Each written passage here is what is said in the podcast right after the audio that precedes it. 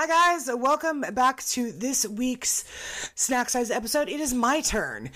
And, uh, Laura, I'm going to bring it way down from your warm, heart fuzzy, help, you know, spotlight on the helpers episode from last week. I'm going the complete opposite direction. I would expect nothing less, to be honest.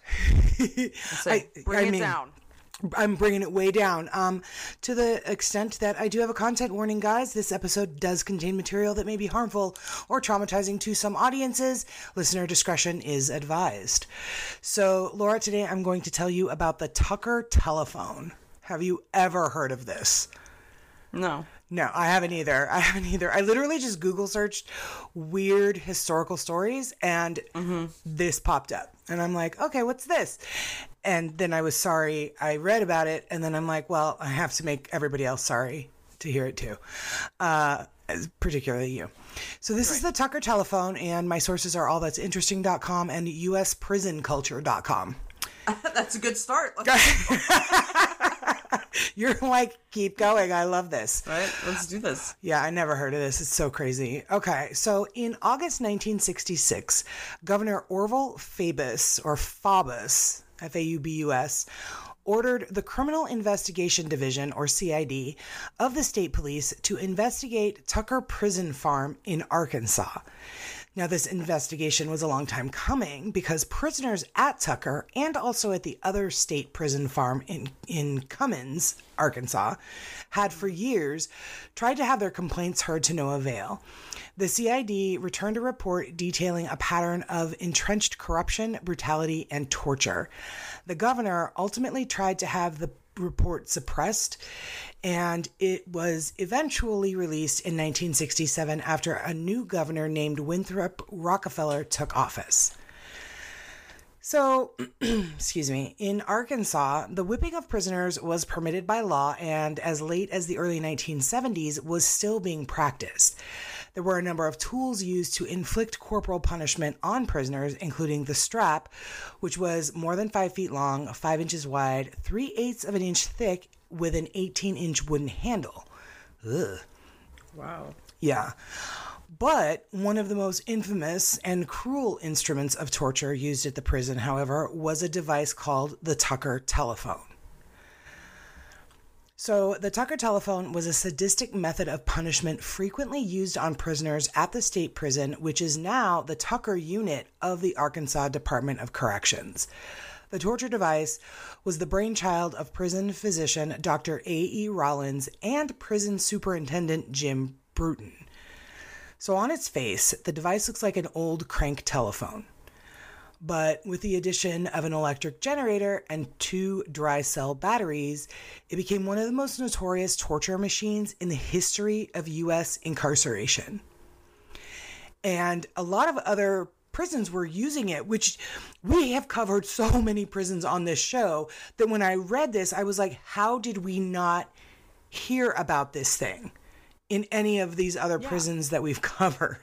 So Because we talk, we've talked about all kinds of stuff that they used to do, all kinds of devices they used to use. the kicking Jenny and all kinds of Right, yeah. stuff. Yes, and that we've n- never ever come across this. So hmm.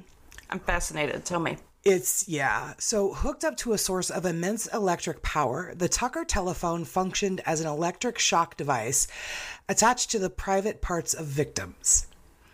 Inmates sent to the quote hospital room were strapped down to a table with two wires applied to their skin. The ground wire was wrapped around their big toe, while the hot wire, which the electricity ran through, was strapped to the inmate's genitals. Once the doctors turned the crank on the Tucker telephone, their victims were brutally shocked by torrents of electricity. Sometimes these torture sessions dragged on for long periods, known as long distance calls. Oh, that's fucked up. I know that's so fucked up. Sorry. The sheer barbarism of this punishment method was described in Tom Murton's shocking 1970 book, Accomplices to the Crime The Arkansas Prison Scandal. He writes, quote, In long distance calls, several charges were inflicted of a duration designed to stop just short of the inmate's fainting. Sometimes the telephone operator's skill was so defective and the sustained current not only caused the inmate to lose consciousness, but resulted in irreparable damage to his testicles. Wow. Mm-hmm. So, I can imagine getting shocked in the nuts is not like I mean, dear God in not heaven. gonna it's not gonna do something good for you. Not at all. Uh, Not at all. Yeah. So, tragically, of course, many of the prisoners not only ended up with permanent organ damage, but also suffered from mental illness following the torture. But the Tucker telephone wasn't an isolated incident. A news re- we- blah, blah, blah. A Newsweek report from 1967 revealed that prisoners were routinely beaten with paddles, had needles stuck under their fingernails. Oh, Ooh, that's that's rough. I forgot. I wrote this like a month ago. I forgot. I forgot about that. I was like, oh Jesus Christ, it's all bad. Um, they were tortured with pliers and punished using an electric chair. Punished, not like, hey, guess what? You're sentenced to death by the electric chair. No, no, we're just gonna put you in it and then like you know shock you a little bit. Um, the brutality of the prison became so famous that the Tucker telephone eventually found itself depicted in the 1980 film Brubaker. Have you ever heard of that? I've never heard of that. Yeah. So, unfortunately, even after the torture device was no longer deployed against inmates, the Tucker telephone was repurposed by the Chicago Violent Crime Unit under Lieutenant John Burge to torture suspects in the 1980s. American interrogators abroad have also reportedly used the device to torture their captives. That I could see. Yeah. So, But the Chicago PD in the eighties, mm-hmm. Violent crime unit, yeah. so they're probably getting people to confess. Yeah. So then it was sort of like kind of phased out after that.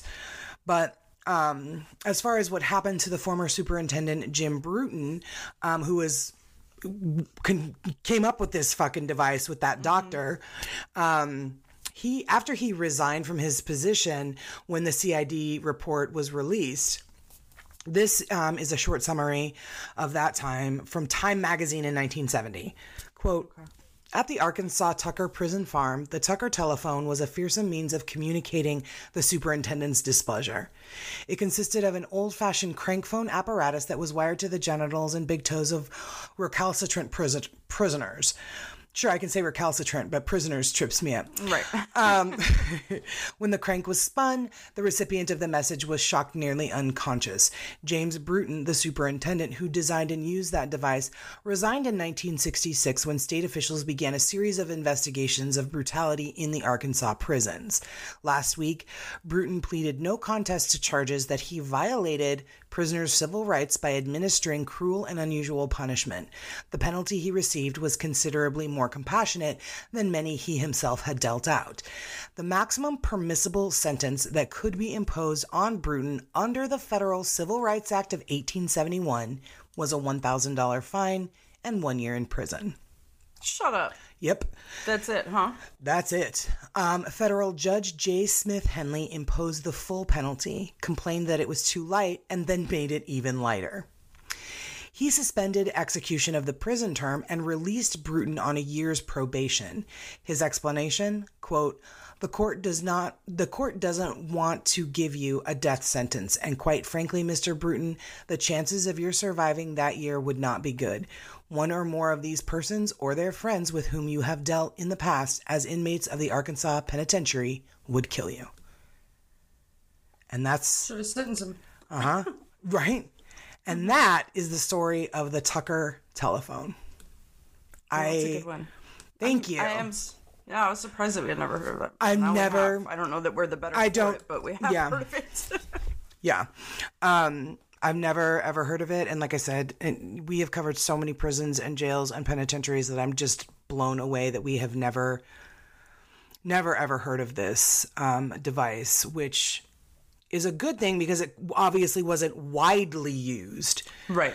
But um, the fact that then other prisons like you know the Chicago Violent Crimes Unit were taking it and and you know um, p- American Police Abroad were using it on their um, captives. Like you said, that's not really surprising, but um, just the awful, just so awful. And then the superintendent just being like, "Well, you know what? They'd kill you, so we're not going to give you." Yeah, the judge. Yeah, the yeah we're not gonna we're not gonna put you in there is just absolutely insane so um given it, just how brutal and violent and gross this particular torture device was Right, and I wonder how many people actually died from the use of it, and maybe you know you just don't know yeah how much they covered that up. right how much they covered that up because the report found corruption as well so you know um just Interesting story. horrific I mean, terrible, but Right. Yeah. yeah. So that is your uh, Monday morning uh, little snack size episode, guys. Granted, by the time we put this out, it's Monday afternoon. Sorry, I was gone all weekend and it was just kind of a clusterfuck. So we will get back on track. Um, thank you so much for hanging out and waiting for this one. And uh, we hope you maybe don't enjoy it, but we you find it interesting. This this week's episode, Laura is um, up for next week's little uh, snack size weird history story, and um, I'm looking forward to that because I don't know, Laura, uh, is yours anywhere near as horrific as this one? uh, no, but it's it's not awesome. Okay, great. Um, no, but it's not awesome. Um, okay, all right. I think that might be new podcast merch too. I mean, nobody's getting shocked in the dick, but I mean, thank God. it's also Thank not the best. Thank God. All right. Well, um, I I have nothing to to witty to close this on, so I'm just gonna say thank you so much, guys, and as always, stay safe out there because you never know who Or what? is listening. Listening. Bye.